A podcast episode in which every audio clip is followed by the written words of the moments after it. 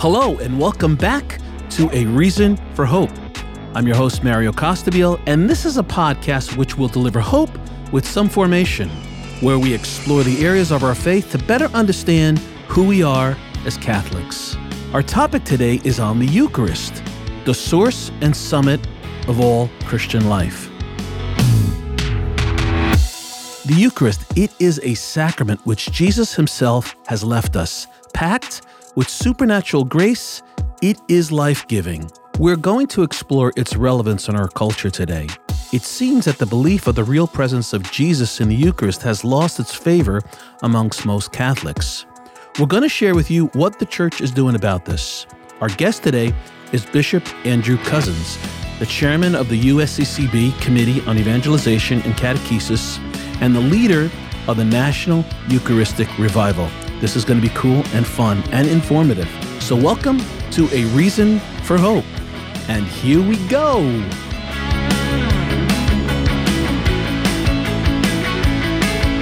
This hope can last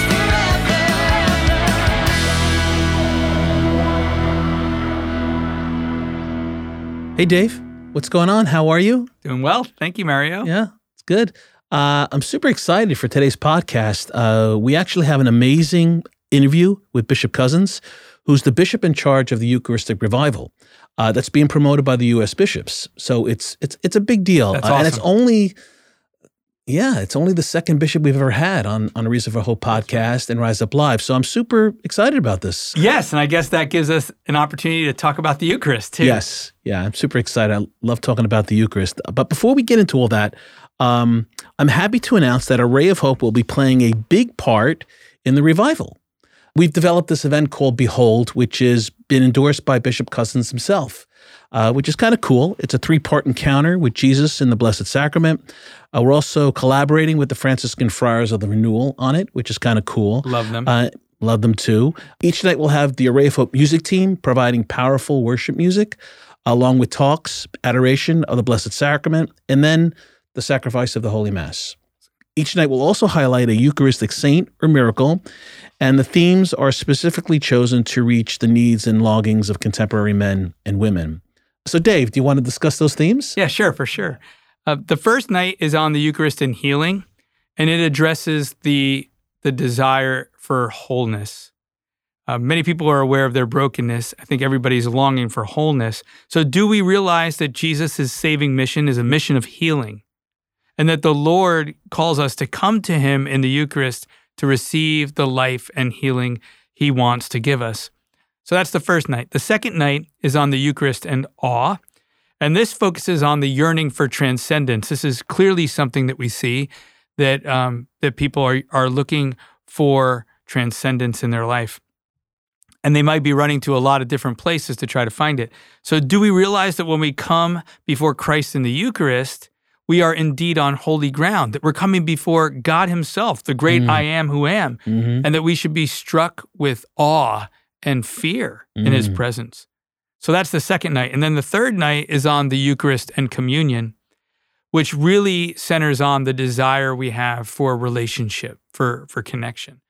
So, do we appreciate the incredible invitation that we are receiving when Jesus bids us to come to him, to become one with him in Mhm. the Eucharist? And do we approach in a worthy manner? Like, are we ready to enter into that communion? Mm. Uh, so, so those are the three themes, and they're really, I think, important themes. I think they're going to strike people um, where where they're where they're at with regards to what they're looking for and yearning for in their life. I'm super excited about this because we're doing our very first Behold uh, for the Diocese of Metuchen for their Lenten mission. Yeah, that's going to be great. Going to be great. Yeah. So, um, some of our listeners may not have heard about the National Eucharistic Revival. Mhm. So, why is this something the bishops are calling for? You know, what do you think prompted it? Well, um, back in February, I don't know if you remember, in 2019, the Pew Research study found that seven out of 10 Catholics do not believe in the real presence of Christ in the Eucharist. This is astounding. Most people don't, don't really know what the church teaches about transubstantiation, for example. And stunningly, more than one out of five Catholics reject the belief in the real presence of Christ in the Eucharist, even when knowing what the church teaches. Wow. To add to that, roughly 30% of Catholics never attend Mass, and that number has been sharply growing, while only 36% of Catholics attend weekly. The rest attend anywhere from once to twice a month to once or twice a year. So, this is a real crisis, especially since the Eucharist is the source and summit of Christian life. Yes, it is indeed. And maybe we should discuss why the Eucharist is the source and summit of the Christian life. Um, first, I think we need to know what it is we believe the Eucharist is, or rather, better said, who the Eucharist is. You mentioned the word transubstantiation. Um, that comes from St. Thomas Aquinas. Basically, in order to understand what the church teaches about the Eucharist as the real presence of Christ, as his body, blood, soul, and divinity, we need to understand the difference between what Aristotle called substance and what he called accidents. So the substance is what something is. Okay, so the whatness of a thing. So you're a human being, that's your whatness or your substance. But then there's accidents. That's you might say your howness, your your sort of like characteristics. So for a human being could have brown hair, could have blonde hair, could have red hair, uh, could be tall, could be short, but they're still a human being. They're still substantially a human being, though they have various characteristics, right? So what St. Thomas Aquinas is saying is that there's been a at the at the mass when the priest says the words of consecration, there is a change that's trans in the substance that's substantiation. But the howness the accidents remain the same. So it still looks like bread still tastes like bread still looks like wine still tastes like wine but it's no longer bread and wine because what it is the substance has changed. So many people don't know that that's indeed what catholics believe about the eucharist that it is no longer bread, it is no longer wine, though it retains the appearances of bread and wine, that, that it is now Jesus himself. And by the way, it's the whole Jesus, his body, blood, soul, and divinity. And this is another important point because when we talk about the Son of God becoming man, what we mean to say is that, that Jesus has two natures. Jesus has a divine nature and a human nature. But Jesus' human nature, because he has a full human nature, has a human body and a human soul. Okay? And so when we receive Jesus in the Eucharist, we receive all of him. That we receive the divine person that is totally human and totally divine. That's why we mm. say body, blood, soul, which refers to his human nature, and divinity, Mm. which refers to his divine nature. Okay. In other words, we receive the whole Jesus. And that's really important. But but who is Jesus? And that's something we also have to remember. He's the eternally begotten Son of the Father, the divine Logos. He's the God who created the universe, through whom all things were made. He is the God that holds all things in being. Because what are we talking about here? We're talking about the God that is greater than the universe. We're talking about the God who is more vast, more huge, more powerful than as far as the universe extends, infinitely more.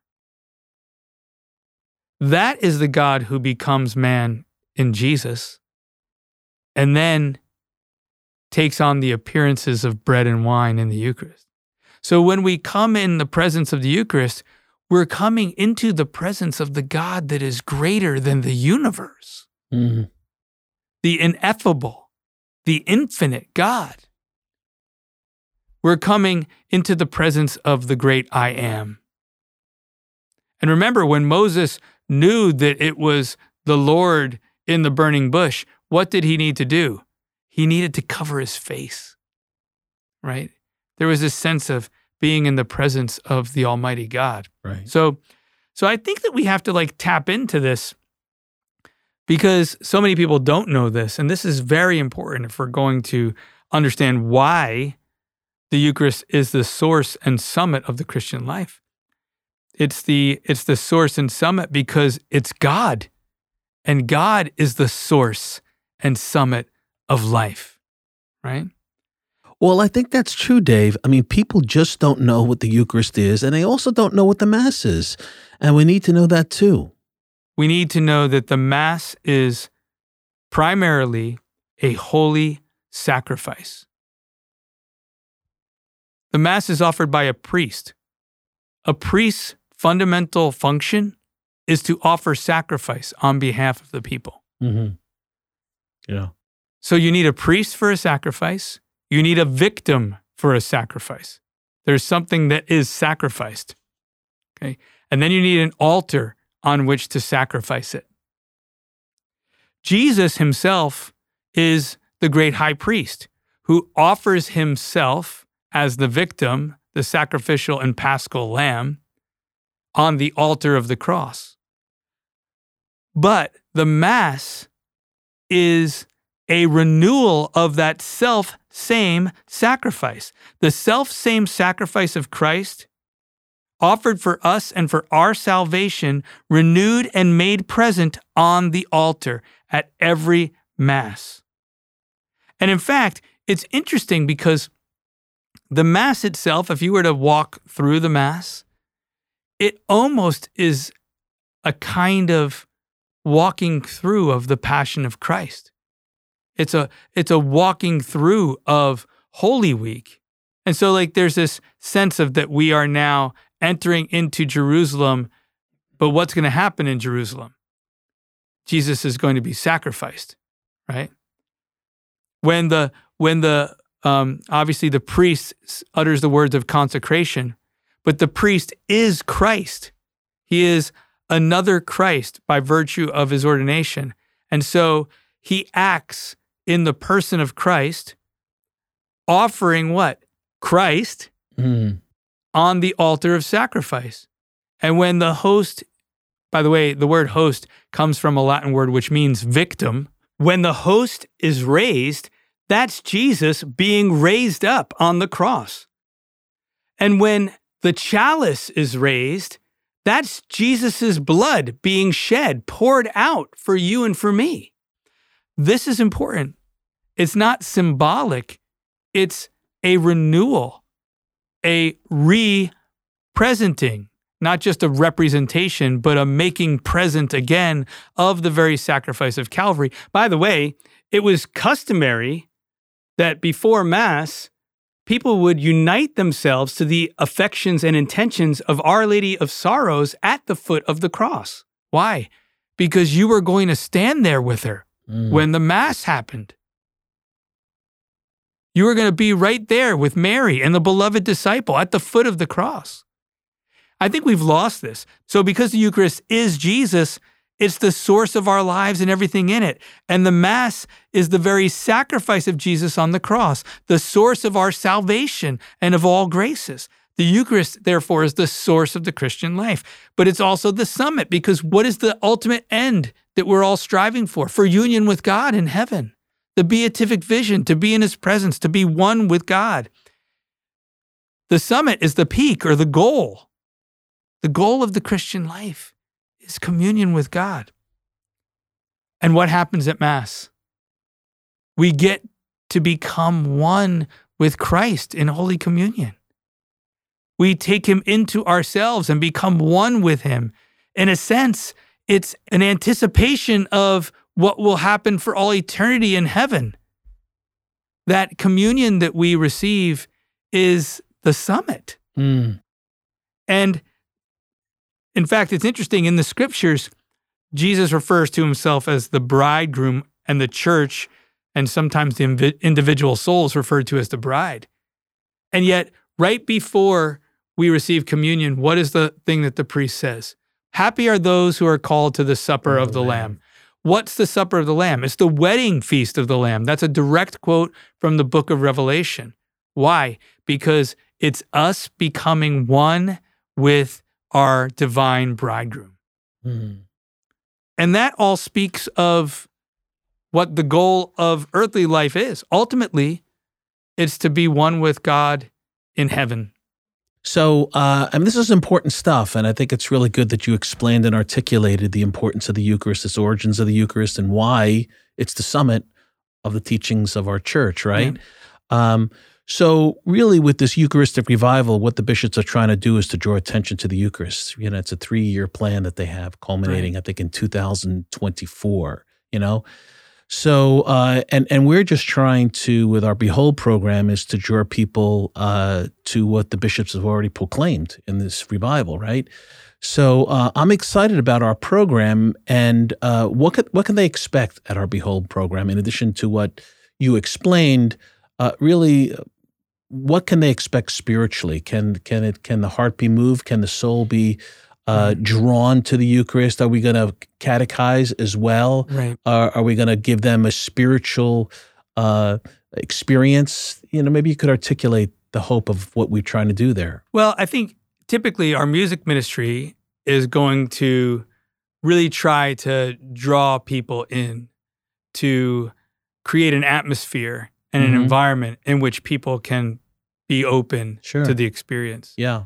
and that they themselves will feel their hearts uplifted and touched by the music ministry. And music does that. It, it, it invokes uh, the sensories to really uh, be, um, to surrender, you know, to be vulnerable, Yeah. you know, th- have the music, you know, uh, surround them. And then once we have that kind of atmosphere, um, I'm going to give a talk, and Right. and the talk is going to be substantive. It's going to Mhm. be thoughtful, but it's it's going to be evocative too, because Mhm. it's going to really draw them in, um, whoever's attending, to understand this particular aspect Yeah. of of the Eucharist, and and I think people are going to be really um, deeply moved by that because I think people are yearning for wholeness, for relationship, for transcendence. They want more. And they can't have anything more right. than our Lord in the Blessed Sacrament. He's all they need. right. Jesus is the one who's going to have the encounter with them. Mm-hmm. We're we're kind of arranging the encounter. Mm-hmm. You know, we're we're making the date. Mm-hmm. And then Jesus is going to But there is also going to be a, a night dedicated toward healing, right? We talked about. Yeah, we're know- actually going to have a healing service with a Eucharistic healing service, So I think going to be people really need to be healed, and people are broken, and and and the Eucharist offers that. that so power. imagine this: we're going to first talk about Jesus' saving mission as a healing mission. We're going to go uh, in my talk. I talk all about um, what we mean by Jesus saving us, and Mhm. and and how He wants to offer us um, wholeness and healing, and talk about different Yeah. stories from the Gospels in Yeah. which He does that. It's great. And then what people are eventually going to have the opportunity to do is to come up one by one, and the priest will have the monstrance and be standing at the the foot of the altar, and there'll be a kneeler there, and people can come up one by one. And what I encourage them to do is to bring whatever it is, whatever area of their life that they feel broken Mm. and in need of healing, to bring that before the Lord and to say, Heal me, Jesus, save me, Yeah. Jesus. And I, um, you know, you'd be surprised what people do. Some people like will just their face will they'll just go down and they'll they'll fall down on their face before the Lord in the Blessed Sacrament. Some will look up and stare right into the Lord's face in the Blessed Sacrament. Some will grab the humeral veil as if they're touching the garment, like the like the woman with the hemorrhage who was who said, "If I only touch the hem of his garment, I will be healed." Mhm. And then what I also encourage people to do is if they don't feel like there's a particular area of their life in which they need healing because they feel a sense of woundedness or brokenness, they undoubtedly know somebody who needs healing. Mm. So, like the four friends that bring the paralytic to Jesus, I encourage them to be like those four friends. Mhm. And so when they come before the Lord and they kneel before Him in the Blessed Sacrament, that they're actually bringing someone to the Lord that they know needs healing. Mm. It's awesome. So I, this is Beautiful. a powerful, powerful thing. So this is this is really uh, fantastic, Dave. And I want to let our listeners and our viewers know that uh, they can book the Behold project, the Behold event uh, for their diocese or their parish. It's something that Array of Hope is committed to, working in tandem with the Eucharistic Revival, uh, and it's happening now. So please look us up. Go to our website, go to the experience page, and go to click on Behold, and you'll learn all about it. Yeah, fantastic. Please do that. Yeah. yeah. Yeah, great, great hanging, Dave. Hey everybody, this is Who's That Saint with me, Alanis, where I test your saint knowledge by giving you three clues from a saint's life for you guys to guess before the big reveal.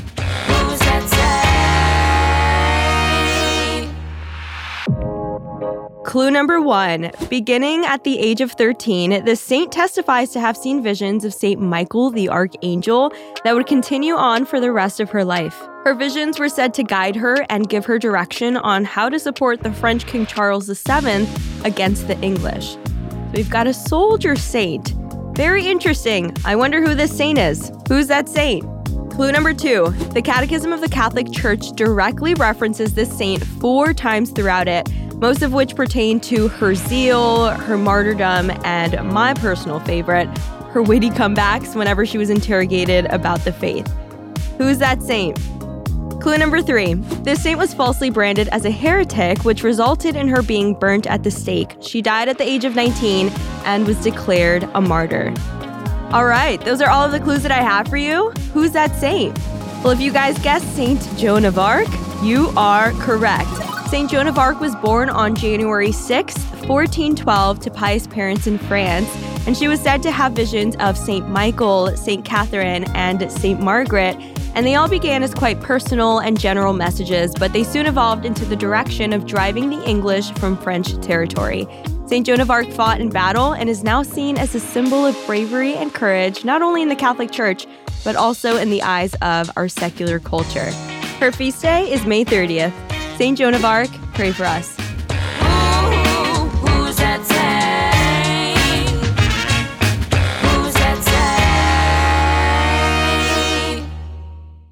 Hey there, welcome back to the Music Corner.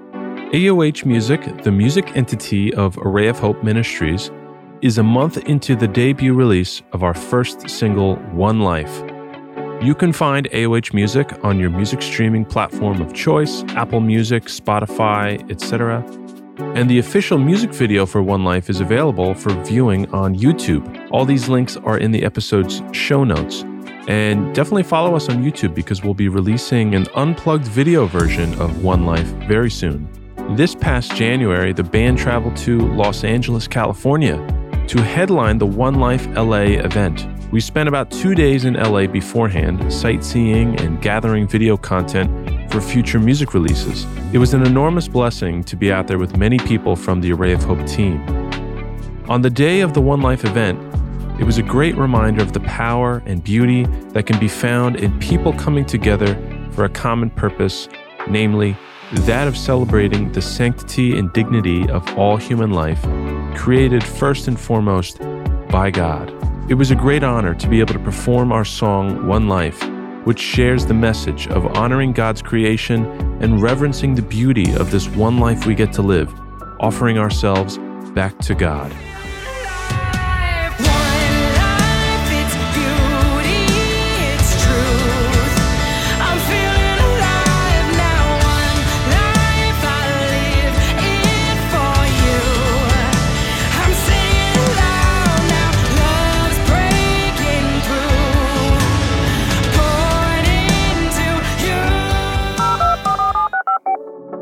Bishop Andrew Cozzens grew up in Denver, Colorado. He is a graduate of Benedictine College in Atchison, Kansas. Bishop Andrew Cozzens was ordained into the priesthood on May 31st, 1997. He was appointed an auxiliary bishop at St. Paul and Minneapolis on October 11th, 2013, and then appointed the Bishop of Crookston, Minnesota on October 18th, 2021. He currently serves as the chair of the board for Net Ministries at St. Paul's Outreach, the Institute for Priestly Formation, and the Seminary Formation Council. Additionally, Bishop Cozzens is the chair of the United States Conference of Catholic Bishops Committee on Evangelization and Catechesis, where on behalf of the bishops, he is leading a three year national Eucharistic revival that began in June of 2022. Please welcome Bishop Andrew Cozzens.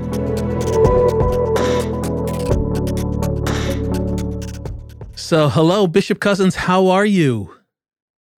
Well, I'm so I'm very well, and I'm grateful to be with you, Mario. I am grateful to be with you as well. Thank you so much for joining us. Uh, it's always exciting to have a bishop on our program, uh, and I'm excited today to share the faith with you and fellowship. And I have a lot of questions to ask you. I'm super excited. But before I get into all that, um, I like to know a little bit about uh, uh, our guests' past. Uh, you know how they were as young children. Were you brought up in a Catholic family? Family? Are you a cradle Catholic? Tell me a little bit about the young Bishop Cozzens. Yeah, so um, my life has a very interesting beginning in that um, when my mother was 20 weeks pregnant with me, uh, her water broke, and the doctor she went to told her that the child in her womb was severely deformed and that she should Oh. induce labor in uh, because this child will never live outside of the womb. And my mother um, said, you know, we accept whatever God has given us, and you know, as long as this baby is uh, allowed to live, we'll allow him to live. And the doctor said, "You you don't understand. This child is a freak." And my mother said, "You don't understand. I want a new doctor." and so uh, she uh, she ended up getting a new doctor, and she spent the rest of the pregnancy on uh, bed rest. And I was born a month early, but and with severe allergies, I had eczema, and so they, they figured that's what was happening. I was allergic to the amniotic fluid, and so I would kick and break oh my the sac in the womb! Wow. but uh but other than that i was healthy and uh so i really grew up in a in a great catholic family my parents weren't able to have more kids after me so we were two of us but then my um we adopted an african american brother um and uh yeah I, I grew up in the family that was always around the church you know we I have a lot of memories of cleaning out those little vigil lights at at, at, at the church, you know, to get the little bottom things out of them because that was our Saturday chores. And uh, close to the priest at our my parish growing up, and I think I was in first grade when I said I wanted to be a priest like Monsignor Barry, and, and I was my parish priest. Wow. And he actually had me make my first communion early because he found out he was going to retire from the parish, and so I started serving mass for him when I was in first grade. And then, uh, yeah, that idea just always stayed with me. I, you know, I I did a lot of normal things growing up. Uh, went to public schools and uh, um, had my own struggles. But if you would have, at any point in my life, if you would have known me well enough, I would have probably told you, well, I'm thinking about being a priest, you know. Wow. And uh, so that good Catholic upbringing, you know, where it really f- allowed me to discover this kind of foundational truth of life that.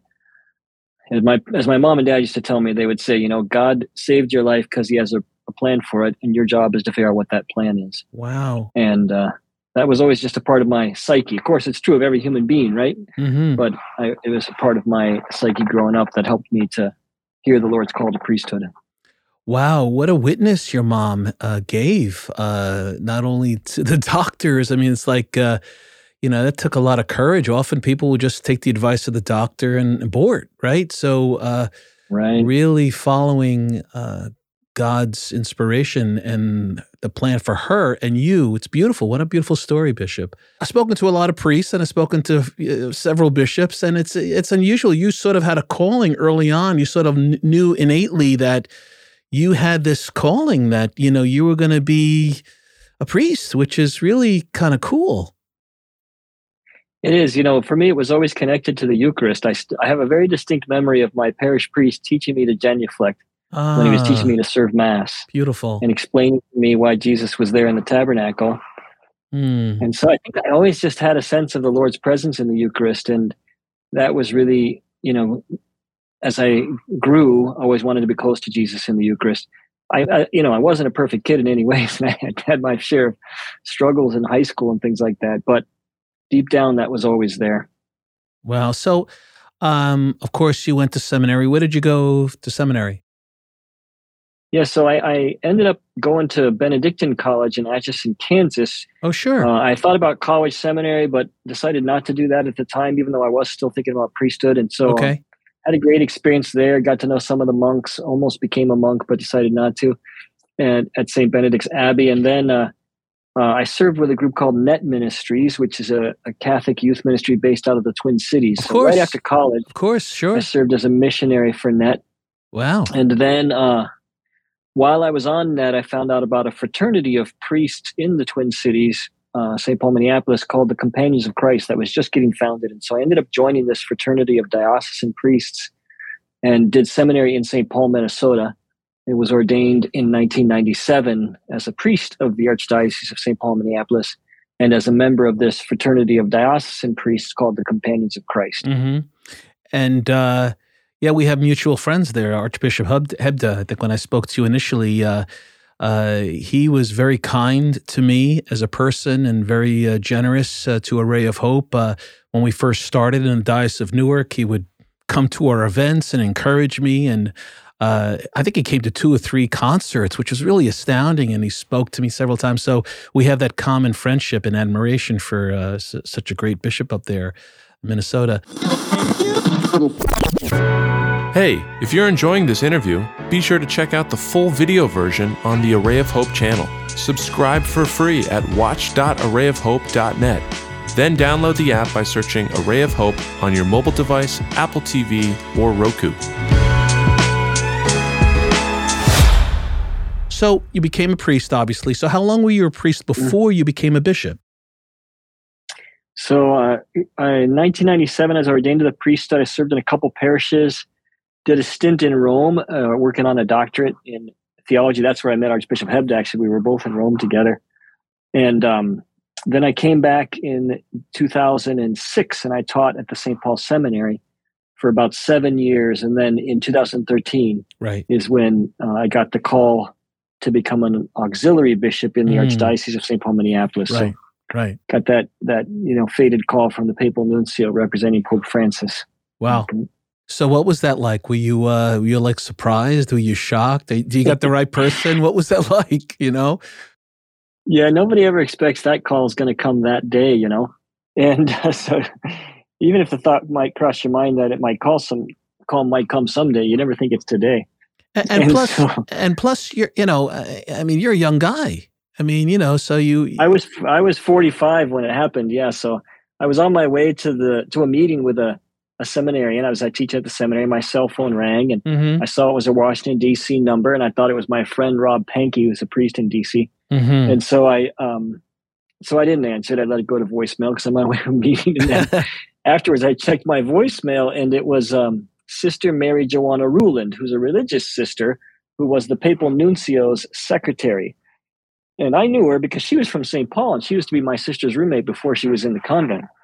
And so uh um so I thought, well, I wonder what she she said to call the papal nuncio as soon as possible. I thought, I wonder what she told the papal nuncio about me that he wants to ask me a question or something. Did you think you And were in so trouble? called- Did you think you were in trouble? no, she would call me like to consult on things, and so I thought maybe he he, he wanted something. So I called back, and then they they said she wasn't there, and they I, they asked my name, and I said Andrew Cozzens, and they said, "Oh, we'll put you right through to the papal nuncio." Well, then I started to get a little nervous. All right. Whoa. Oh, what did I do? he he immediately said, he said, "Is this Father Cozzens?" I said, "Yes." He said, "How are you?" I said, "I'm fine, Your Excellency." And then he said, "I need to inform you that our Holy Father Pope Francis has nominated you to be the auxiliary bishop of St. Paul in Minneapolis. Do you accept?" and it just like that, you know. And then your whole life flashes before your eyes, and you think, "Wow, okay, this is that moment." That's awesome. That's Yep. awesome. So it, it- it's that quick, huh? They kind of ask you, and you got to respond right away. I mean, that's like, Yeah, you can uh, you can ask for time to speak to your spiritual director if you want. Yeah. But um but yeah, you're asked to respond right away and they encourage you to respond right away. So you're you've been a bishop now nine years. Uh, so tell me, you know, Yeah. uh, what has it been like? What have been your greatest joys, and, and what have been your greatest challenges? You know, uh, uh, given what's going on in the church, you know, tell me a little bit about that. Well, if you know anything about the history of the Archdiocese of St. Paul, Minneapolis, you know that I was born in the midst of a, of a crisis, the greatest crisis that happened in the history of the Archdiocese. So we, um, you know, had been in the press uh, for about a week before my before I got that phone call over the Archbishop had been in the press over the dealing uh, Yeah. of a couple of priest cases. And you know we had a kind of perfect storm. We had a, a chancellor and and she photocopied a bunch of files and quit and then went to minnesota public radio and brought all those files to minnesota public radio. And they did uh, really months of stories and so right at, right as that was beginning it was a week old and there was a big kind of story brewing about a priest who had been arrested in 2012 for sadly abusing three boys and um, so right in the middle of that i got the call to become a bishop and so uh, the image when I was under papal secret, you know, you're waiting for the announcement and you know you're going to be a bishop and nobody else does. I, I was praying with um, that image of Shadrach, Meshach, and Abednego right before they go into the fiery furnace. And they say to, to King Nebuchadnezzar, they, he, he says, Who is the God who will save you from this fiery furnace? And they say, Well, we don't know if God will save us, but but we know we won't serve your false gods Mm. and uh, and so that was really kind of the way I entered to be a bishop, and you know it was really uh, a full two years of crisis. Uh, you know, I became the spokesperson for the archdiocese through that. had to deal with a lot of difficult issues. It all kind of came to a culmination when the archdiocese was criminally charged in 2015, and then the other two bishops resigned, and so I was the one guy left. And that's when Archbishop Hebda was named as the That's right. administrator to Yeah. St. Paul, Minneapolis. And Mhm. so we were bankrupt at the time. We were under criminal charges. Um, and I had to work with Archbishop Hebda to help bring the archdiocese out of all that. So I, I learned my way around the sexual abuse crisis in a very kind of baptism by fire sort of way. And, you know, there was a lot of, there was a lot of dark days in those first couple of years. I didn't, I didn't have anything to do with the chancery before I became a bishop. So I didn't have anything to do with getting us into that situation, but I was just the one who God uh, put there to try to help get us out of it. And um, I learned a lot about God's faithfulness and God's goodness, and that if you're a man of principle and you try to follow those principles, and that God will work. And uh, really learned a lot about the importance of my prayer life. I already had a good prayer life, but I don't. I know I wouldn't have made it if I didn't have a prayer life during that time. Mm. Um, but the other thing I learned is about the goodness of God's people. I thought when I first became a bishop, because the archdiocese, of the press was so bad, I thought when I go to parishes, people are going to yell at me. You know, I didn't know what was going to happen, and people were always so good to me. And and God's people are so faithful, and they love the church, they love the Eucharist, and they really do are able to see beyond sort of the crisis to see that um, God is still God and He still works and the church is still needed. And so I, I experienced that kind of wonder in spades and just God providing the things that I needed in order to help walk through what were, you know, certainly in the most difficult years of my life. Wow, that's uh, that's amazing. Uh, so fast forward to today. Uh, so the uh, the USCCB uh, appointed you to run and spearhead this national Eucharistic revival, which is re- really really exciting. Uh, and I, I want to shift gears a little bit about. So, what what was the thinking on the bishop's behalf on uh, why this revival is needed? Yeah, it's kind of a it's a very interesting story because um, so it really began in the November meeting of 2019. Mm-hmm. And that was right after that Pew Research study had come out that seemed to say something like 70% of Catholics don't believe in the real presence of Jesus in the That's right. Eucharist. And, That's right. you know, regardless of the flaws of that study, it was a shocker, you know? It's an eye opener. And it was. And the bishops were all talking about it at that November meeting. And it was Bishop Barron who was at that point still chair of the Committee on Evangelization and Catechesis. And he sort of developed this idea that maybe as bishops we should do some kind of project to help renew faith in the Eucharist. And he began to put some proposals together. But at, at that meeting, I was elected chair elect of the Committee on Evangelization and Catechesis. So I served under Bishop Barron for a year and then I took over. And um, so he involved me in these early meetings that happened in January and February of 2020, where we, we brought bishops, uh, leaders of the committees together to talk about doing something as a bishops' conference, not just one committee, but all the committees together doing something that would bring about a renewal of the Eucharist. And everybody was convinced we should do it. We had a really good plan. and we were going to bring it to the bishops in June, and then in March uh, something happened, and that was COVID, and so the whole world shut down for several months, as you remember. Yeah, yeah. And so the June meeting never happened. And so we weren't able to bring this to the bishops until November of 2020, which is when I became the chair of the committee. Mm-hmm. And when we brought it to the bishops in November, they were even amazed that we had been thinking about this before COVID, because of course the crisis of having people not be able to go to mass for some time had really dramatically affected all of us. And this idea that we needed a Eucharistic revival was was well accepted by the bishops at that moment. And so it was really that crisis that that started it. Um, and then, you know, as chair, I was asked to sort of build it. And so I really spent most of 2021 building this three year revival. And that's where we did a lot of listening sessions with people around the country, evangelistic leaders, diocesan leaders, parish leaders. You know, if we were going to do a nationwide initiative to revive faith in the Eucharist, what would that look like? And that's where we came up with a three year plan. That's where we decided we should have another National Eucharistic Congress, all those things. Yeah, I mean that's awesome, and, and and this is the summit of our the teachings of our church, right? The Eucharist, as you shared, and I have a love for it as well as you do, uh, and um, I think there's a, a, lack of understanding. Really, uh, the statistics show that people really don't understand what the Eucharist is, let alone believe in it. Um, which leads to my next question. So sometimes, I mean, I have a lot of colleagues, friends, even family members, like you know, oh, you know I don't like going to mass. I don't really get much out of it. It's like, oh, it's so boring, this and that. And I say, well, look, you know, the bottom line is that, you know, we're receiving the grace of the Eucharist. You know, that's like really important, guys. Mm-hmm.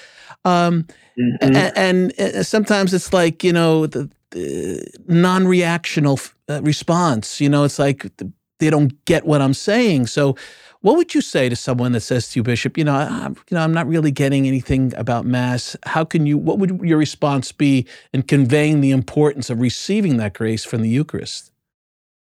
Mm-hmm. You know, I there's a hundred different ways to start with that question. um, sometimes I, I I would joke with the high school kids. I would say, you know, my mom she says football's boring and it's because she doesn't understand what's happening. Right. right. Exactly. And my dad does not find football boring. Um, and I, if we understood what was happening at Mass, and if we understood who was present and what a difference that could make in my life, and if people come to understand that, then everything changes. And you see this in the Bible, and, and that's always where I go. And it's really the role we talk about with the Eucharistic revival, we talk about we're about two things. We're about encounter and mission. Mm. And so the the key is is has a person had an encounter with Jesus in the Eucharist? You know, there are lots of people. I always um, there's so many stories in the Bible you could go to, but one of the ones I always go to is that famous story of the woman who has a hemorrhage, and she gets in her head. She says, "If I could just touch the the hem of his garment, I know I'd be healed." And so Jesus is walking along in a crowd of people, a lot of people touching him. And she reaches into that crowd and she touches the hem of Jesus's garment and she's healed. Yeah. And Jesus feels that power goes out from him and he stops and he says, he looks around and the crowd and says, Who touched me? Touched me, yeah. And the apostles say, Well, what do you mean, who touched you? There's all these people around you. Lots of people are touching you. Right. But Jesus knew that someone touched him with faith. And because she had faith and she knew he was God and she knew the power of God, she knew that she could receive healing through him mm-hmm. because she had faith. Mm-hmm. And that, that's what makes all the difference. She, lots of people touched Jesus that day, only one was healed, right? How many times, you know, hundreds of people saw Jesus teach or perform a miracle and they went home and they said, oh, that was interesting, right? But then you have these encounters where Jesus heals that woman, or or when Jesus multiplies the fish and Peter looks at him and says, Leave me, Lord, I'm a sinful man. And then Jesus says to Peter, Come and follow me. Mm-hmm. I'll make you a fisher of men. Peter can't walk away. Mm-hmm. He can't because he's been he's encountered God. And everything is different when you encounter God. Mm. Or you think of Andrew and John that first day when they met, they were with John the Baptist, you know, and Jesus went walking by and they and he said, Behold the Lamb of God who takes away the sins of the world. Such a profound thing to say to a Jew, right? Behold the lamb, the Passover lamb. Mhm. And so they follow Jesus. And then Jesus looks at them and says, What do you seek? And they say, Master, where are you staying? Mm. And he says, Come and see. And then St. John, he writes in the scripture there, he says, It was about four in the afternoon. Why does he write that? Of course, because he will always remember the day his whole life changed, the moment, the hour his whole life changed. The day he met Jesus and he spent that day with him and he discovered here's a person I can't live without. Here's the one who helps me understand my whole self, my whole life. Here's the person who reveals to me what is true and good and beautiful. And we don't know even what happened with him that day, but we know that the next day Andrew goes and finds Peter and says, Come and see, we found the Messiah. Right? So I always say if people realize who Jesus is and that he's really present here and that his gift of himself is present here, Mm. they'll they'll never miss mass. They'll never miss mass because they'll realize how much they need that. Yeah. You know? And how much we all seek healing. And this is one way to receive that, um, which is so. I- think it's so great that you guys are putting together this, re, you know, the Eucharistic revival over these next three years. Um, how do you think we got here? I mean, why is it that almost seventy percent of all Catholics don't believe? I mean, it's obviously it didn't happen overnight. It's, it's happened over many, many years, and uh, maybe even multiple generations. So, what do you? How? What? What is your assessment, and how could we prevent it from happening in the future? And, and obviously, we have to build toward where we once were, right? Yeah. You know, there you're right. There are a lot of complex reasons. Um, certainly, a lot of it has to do with the simple secularization of society, right? So we are just living in a society that has become, um, in a certain way, completely materialistic.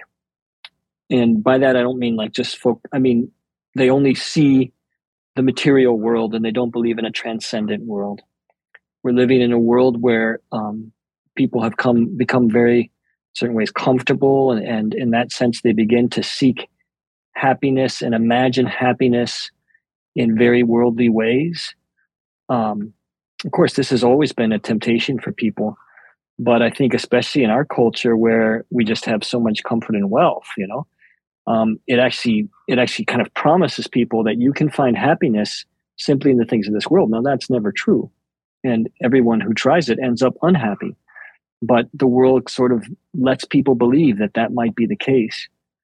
And then you also have in certain ways a kind of um, failure in catechesis that happened i think in certain generations you know during the 60s 70s and 80s and 90s and even beyond. We've just had some kind of failure in catechesis and a real failure to pass on the faith. And um, so uh, we're not, you know the, the catholic church isn't the only one experiencing disaffiliation Mhm. right um, lots of religions are experiencing in fact almost all of them Yeah. it's a very interesting thing of course because fewer people go to church than ever and fewer people are happy than ever right all the studies show that young people don't go to church more than, and they also show that they're more unhappy Yeah.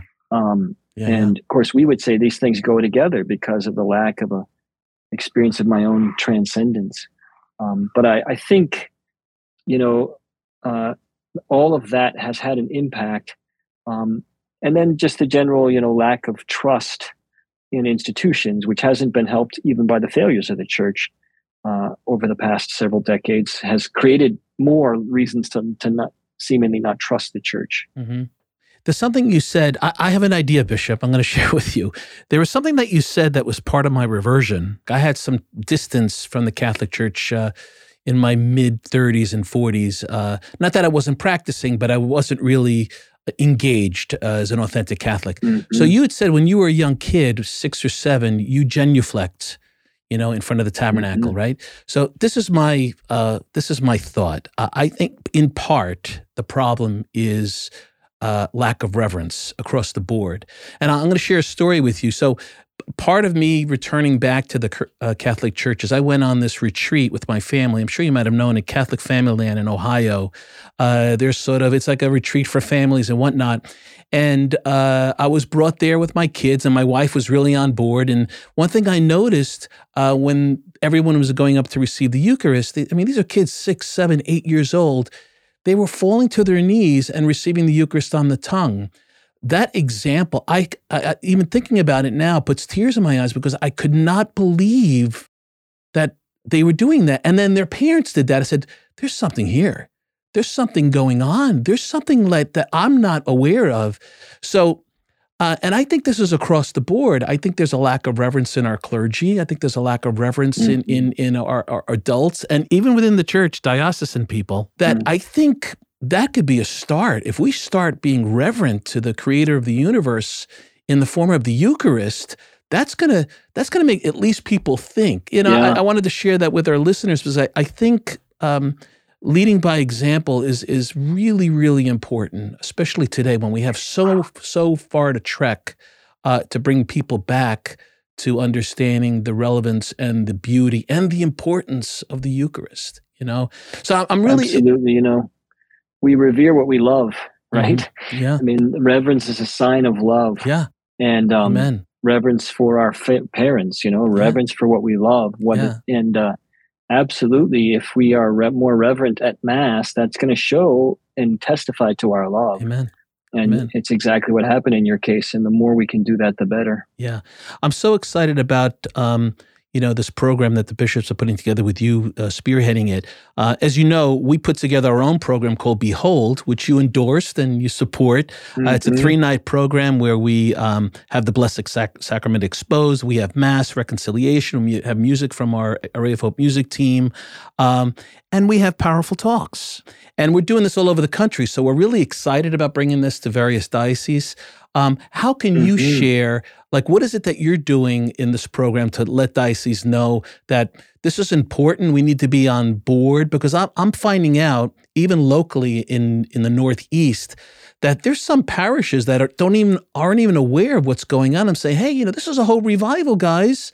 Like, let's let's mm-hmm. get on board. So, what what are you guys doing to draw the attention uh, and share your mission? Uh, and what can we do as a lay apostolate to really promote it and let people know about the mission of the revival? Yeah, well, we we've said from the beginning that we're starting to we're trying to start a fire, not a program, and uh, yeah, really we've had a kind of top down, bottom up strategy from the beginning. So we do have point persons in eighty percent of the dioceses around the country, and these are people who you know the bishop has appointed to kind of animate, spread material throughout the diocese this spring we'll be making a big push to get point persons in parishes, right? People Good. who we will be able to organize parish teams, be able to organize things for the parish year, which is the second year of the revival, this first year being the diocesan year. Mm-hmm. But at the same time, as we're uh, pushing out those kind of programmatic aspects through the point persons at the diocesan level and at the parish level, we've just asked apostolates like yours and others to be involved and to be creative and to do what you do best, right? Because we know you love the Eucharist. We know you have a lot to share. And so use the Eucharistic revival as an opportunity to be able to share that and to invite people to experience it. Because if everybody's involved, we're going to have a much bigger impact. And I don't think there's ever been a, a, a program like this out of the United States Conference of Catholic Bishops where we've sort of just invited everyone to participate, right?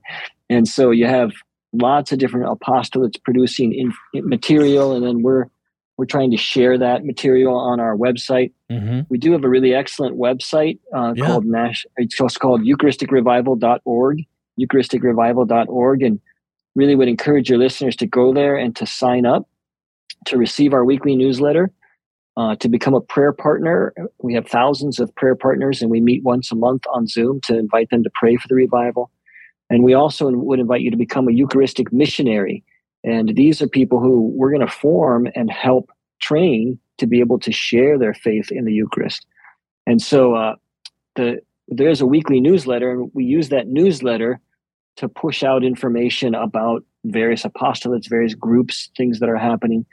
There's also a uh, what we call the lead platform on our website, which really gives a lot of practical ideas for people who are leaders, whether that's in the diocese or the parish, things that they can do to be a part of the revival. And then there's a whole Learn platform, which just has courses on the Eucharist from some of the best teachers in our country.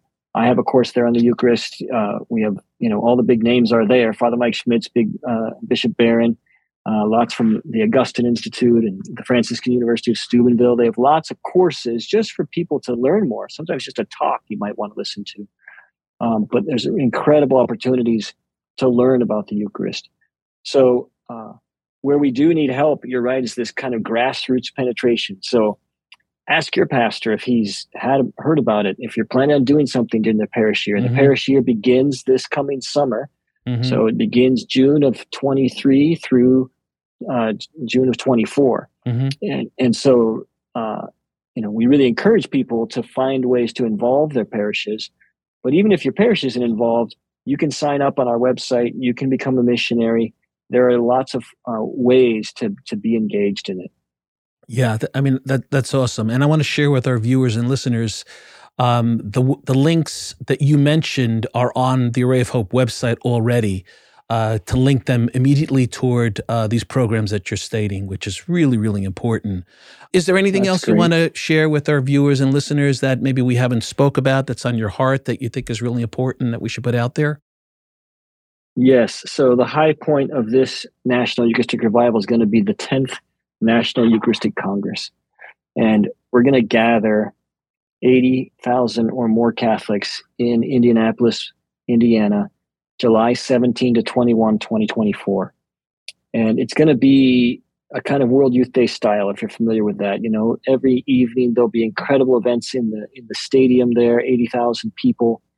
And mornings we'll have language groups and age groups with masses and catechesis, and then we'll have really like a festival with all kinds of evangelistic opportunities. It's going to be the Catholic event of this generation, and it's also you know a, a revival is really a work of the Holy Spirit, and you know God is the one who revives hearts.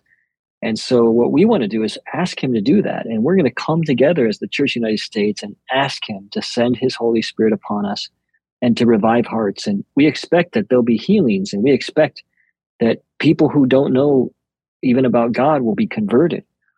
And we expect that there'll be new missionary fire born in the church, which is our real goal. And actually, that's going to be preceded by a national Eucharistic pilgrimage. So we're going to process the Blessed Sacrament across the country from four parts of the country. We're going to start from San Francisco, and we're going to start in New Haven, Connecticut at the tomb of Blessed Michael McGivney. And we're going to start at Brownsville, Texas on the border with Mexico. And we're going to start at the headwaters of the Mississippi in Lake Itasca State Park, which is in my diocese, Crookston, Minnesota. Wow. And we're going to process as much as possible on foot the Blessed Sacrament to Indianapolis for that Congress. And we're going to pray for our country. And we're going to invite people to come and walk with us. We're going to invite young people to walk with us for months if they want. And to be a part of this pilgrimage that really is a, an act of intercession for God's healing power for our church and for our country. I think Awesome. that prophetic action is going to have a big impact. Um, so this is, I think, really an exciting moment for the U.S. Church, a, a generational moment, and I hope people will get involved. Yeah, that sounds awesome. Mamma mia, I'm gonna have to get in shape to make that pilgrimage. You know, really start get my walking in. Uh, this is awesome, and we're going to be part of that Congress with you guys in 2024. So I'm super pumped about that. And and, and I, you know, uh, there, there are a lot of there are a lot of people that all you hear these days is discouragement and and things about the church that they're upset about. But there's so much hope. This is the hope, guys. This is it. You know, that we are doing stuff as a church that is really uh, inspirational, and this is one. So we have give we have to give Mhm. credence to this and follow uh, the lead of our bishops, and and this is all good. This is all good stuff. So, uh, uh, Bishop, you know, thank you for you know spending this time with us. Uh, uh, you're a pleasure. Uh, we really admire you and your vocation, and and and know that here at Array of Hope, we pray for our religious, we pray for our bishops, our clergy every day. Uh, so you have our support. Thank you, Mar- Mario. Really appreciate it. God bless. God bless you.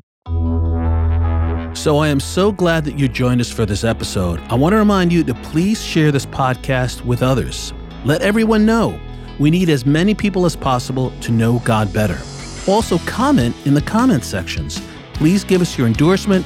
It really helps us. We also ask you to prayerfully consider going to our donation page and helping us in our work. Just go to our website at arrayofhope.org. Also, join us on social media where it keeps us all connected to our faith through music, videos, and daily reflections. Lots of great stuff to share with you all. We pray the Divine Mercy Chaplet every day on Instagram at 3 p.m. So please join us as we pray as a universal church. Our guest next time is Jeff Cavins. He is a biblical scholar. He's going to help us understand the scriptures and how we can live them in our daily lives. So thanks for joining us today. And there's always a reason for hope. This is Mario Costabile. Until next time, peace be with you.